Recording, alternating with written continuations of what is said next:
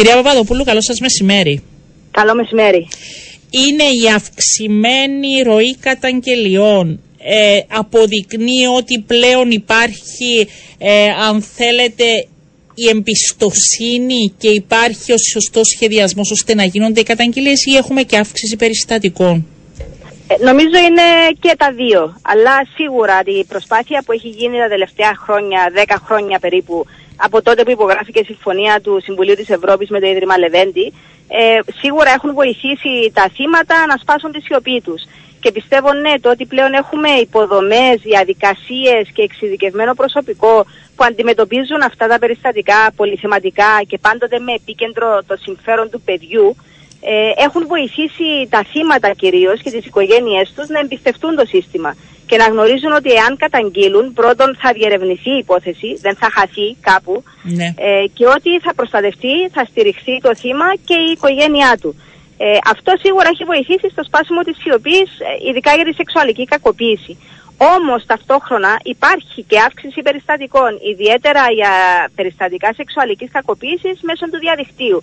Κάτι το οποίο καταγράφεται στους αριθμούς και το βλέπουμε ιδιαίτερα μετά την πανδημία και την αυξημένη χρήση που έκαναν από τότε τα παιδιά με το διαδίκτυο, ε, έχει γίνει αυτή η αύξηση. Και κυρίως ε, για το ότι εμείς οι γονείς δυστυχώς δεν γνωρίζουμε αρκετά για το πώς λειτουργεί το διαδίκτυο. Για πείτε μου, γιατί πώς αυτό λειτουργούν εγώ, οι εγώ δεν το επικίνδυνοι. αντιλαμβάνομαι. Οι γονείς τώρα είναι σε μια ηλικία ε, 40 με 55. Είναι οι άνθρωποι που μεγάλωσαν λίγο πολύ, προσπάθησαν μέσα από το διαδίκτυο. Δεν αντιλαμβάνονται, δεν μας νοιάζει, δεν ενδιαφερόμαστε. Πο- Πώς το βλέπετε Νομίζω εσείς; είναι, είναι το δεν αντιλαμβανόμαστε γιατί ε, όπως είπατε επειδή εμείς το μάθαμε σε ηλικία... Ναι, όταν μετά τα, ήμασταν μετά γεννήτες. τα 20, ναι, ενήλικες, ενήλικες. Ε, είναι δύσκολο να αντιληφθούμε ε, πώς ακριβώς λειτουργεί το διαδίκτυο και τι προσβάσεις έχουν οι επιτίδοι. Γι' αυτό αυτό που λέμε είναι ότι πρέπει να ενημερωθούν οι γονείς για τα μέτρα προστασίας που πρέπει να λαμβάνουν όσον αφορά τη χρήση ηλεκτρονικών μέσων στο σπίτι τους. Και υπάρχουν πολλά εργαλεία για προστασία. Η ΣΥΤΑ που είναι και συνέδρος του Συμβουλίου Φωνή Ναι. προσφέρει πολλά εργασία, ε, εργαλεία για την προστασία και για τους περιορισμούς που πρέπει να τίθενται. Αλλά ό,τι Άρα και να μπορεί γίνει- έτσι, επειδή το γνωρίζω και εγώ αυτό, μπορεί να πάρεις στη ΣΥΤΑ ως γονιός και να πεις αυτός ο αριθμός που είναι για το παιδί μου, θα ήθελα να μου, κλείσε, να μου κλειδώσετε κάποια πράγματα. Έτσι και λέει η ΣΥΤΑ τι μπορεί να κλειδώσει και πώς ναι, μπορεί να. αλλά φυσικά σε κάποιο βαθμό ε, τα παιδιά θα μας ξεπεράσουν και θα ξεπεράσουν Ναι. και αυτά τα συστήματα, ειδικά όσο μεγαλώνουν. Άρα πρέπει να δώσουμε και ιδιαίτερη έμφαση στην επικοινωνία με τα παιδιά και οι ίδιοι οι γονείς και στο σχολείο, το οποίο γίνεται, επειδή έχει γίνει και πάρα πολλή δουλειά με το Υπουργείο Παιδείας, ούτως ώστε και τα ίδια τα παιδιά να είναι αφυπνισμένα. Αλλά για παράδειγμα μου, μου έχουν πει εμένα ειδικοί ένα απλό μέτρο προστασίας. Τα παιδιά, ειδικά κάτω από κάποια ηλικία, δεν πρέπει να βρίσκονται μόνοι τους στο δωμάτιο τους με ηλεκτρονικές συσκευές. Ακούγεται κάτι ε, εξωφρενικό, αλλά αυτό είναι πραγματικότητα. Ακούγεται, Δεν αλλά πρέπει θα να σα απαντούσε ενεργοποιούνται- τώρα ένας γονείς που είναι στο γυμνάσιο ή στο λύκειο το παιδί τους ότι έχει πολλές εργασίες που πρέπει να κάνει στο ηλεκτρονικό υπολογιστή. Και ένας γονιός δεν Εντάξει, μπορεί όταν να μιλάμε κάθεται. για λύκειο φυσικά, εντάξει, Ναι. είναι Ναι. άλλη κα- περίπτωση. Μιλώ για πιο μικρά παιδιά, για παιδιά Ναι. κάτω των 14-13 ετών. Ε, πρέπει να ξέρουν ότι δεν πρέπει να λειτουργεί ποτέ η κάμερα του ηλεκτρονικού Ναι. υπολογιστή. Όλα αυτά είναι απλά μέτρα. Μιλώ για κάποια απλά μέτρα, σίγουρα δεν είναι τα μόνα. Ε, απλά αυτό που λέω είναι ότι πρέπει να αφυπνιστούμε ως γονείς και να αντιληφθούμε ότι η τεχνολογία μας ξεπερνά. Και ο χρόνος μας ξεπερνά και τα παιδιά είναι πολύ πιο προχωρημένα σε αυτά από ότι είμαστε εμείς. Άρα πρέπει να καταλάβουμε ότι υπάρχουν αυτοί οι κίνδυνοι και τα νούμερα αυτό αποδεικνύουν. Και βλέπουμε και ένα μεγάλο πρόβλημα και ένα πέμπτο περίπου των περιστατικών που παραπέμπονται στο σπίτι του παιδιού είναι μεταξύ των ιδίων των ανηλίκων. Είναι, Αυτά είναι που πολύ ακούμε- σκληρά τα παιδιά. Ε, Εγώ τώρα που τα ζω έτσι λίγο λόγω ε, του δικού μου παιδιού, πραγματικά συμ- και είναι αυτό που λέτε, δεν γνωρίζουμε πολλά πράγματα του διαδικτύου και πρέπει να μαθαίνουμε από τα παιδιά μας. Πώς συνομιλούν, τι γνωριμίες κάνουν, τα πάντα. Είναι απίστευτο. Είναι απίστευτα Ναι, τι έχουν και μπροστά πρέπει τους. να υπάρχει η σχέση μεταξύ εμάς και των παιδιών μας, ούτως ώστε να μπορούμε πρώτον να αντιληφθούμε αν γίνεται κάτι το οποίο δεν πρέπει να γίνεται και να νιώθει το παιδί ελεύθερο να έρθει να μας ρωτήσει. Και το ίδιο πρέπει να ισχύει και στο σχολείο φυσικά. και στο σχολείο έχουν γίνει, στα σχολεία έχουν γίνει, έχει γίνει πάρα πολλή δουλειά. Εξού και πλέον η εκπαιδευτική είναι η δεύτερη μεγαλύτερη ομάδα που προβαίνει σε αποκαλύψεις και καταγγελίες για σεξουαλική κακοποίηση. Η πρώτη ομάδα είναι φυσικά πάντοτε οι ίδιοι οι γονείς. Ε, αυτό αποδεικνύει και πόση καλή δουλειά έχει γίνει από το Υπουργείο Παιδείας στην εκπαίδευση των εκπαιδευτικών.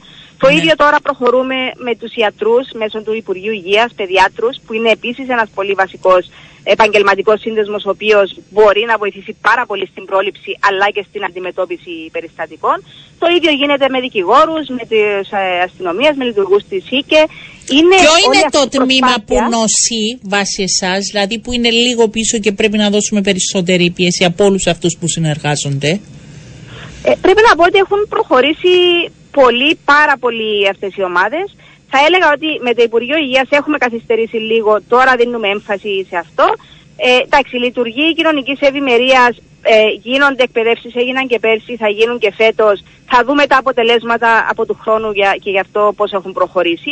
Η αντιμετώπιση των περιστατικών πλέον φυσικά γίνεται από κοινωνικούς λειτουργούς στο σπίτι του παιδιού, που ανήκουν στο Hope for Children. Ναι. Άρα είναι στην πρόληψη που, σχετικά, που πιστεύω ότι πρέπει να δώσουμε περισσότερη έμφαση σε αυτό το στάδιο και κυρίως στη δευτερογενή πρόληψη. Τι σημαίνει αυτό, ναι, όταν ιδιαίτερα οι υπηρεσίες κοινωνικής ευημερίας, αλλά και από το σχολείο, αλλά και από την αστυνομία, έχουμε περιστατικά κάποιων άλλων προβλημάτων που δεν έχουν φτάσει ακόμα στο επίπεδο κακοποίησης ή σεξουαλικής κακοποίησης.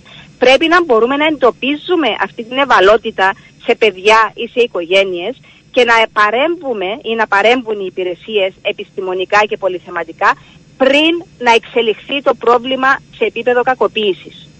Αυτό το κομμάτι, η δευτερογενής πρόληψη, το οποίο καταγράφουμε στην Εθνική Στρατηγική από το 2016 και βασιζόμαστε πάρα πολύ εκεί σε ένα σύστημα που έχει ετοιμαστεί και εδώ και τρία χρόνια δυστυχώς δεν έχει εφαρμοστεί, το CAN-MTS, όπου θα ανταλλάζουν μεταξύ τους οι υπηρεσίες πληροφορίες, άρα να συνδέονται τα αρχεία τους και να βλέπουν ότι μα, έχουμε ένα παιδί που έχει παραβατική συμπεριφορά στο σχολείο και η οικογένεια του παρακολουθείται από τη ΣΥΚΕ.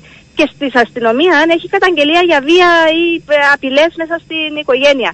Όλα αυτά, αν μπουν μαζί, θα σηκώσει αμέσως κόκκινη σημαία και κάποιος θα παρέμβει πριν αυτό το παιδί να αφαιθεί να γίνει έρμεο κάποιο επιτύχημα. Αλλά δεν έχει εφαρμοστεί. Δεν υπάρχει Δυστυχώς αυτή η αυτό δεν έχει εφαρμοστεί. Ε, καθυστερεί η εφαρμογή του ενώ είναι έτοιμο το εργαλείο ε, είχε δημιουργηθεί από την Ελλάδα, από το Ινστιτούτο του Παιδιού της Ελλάδας με χρηματοδότηση από την Ευρωπαϊκή Επιτροπή. Ήταν και η Κύπρος μέρος αυτής της προσπάθειας και ακόμη αναμένουμε την ε, εγκαθίδρυσή του και τη χρήση του στην Κύπρο.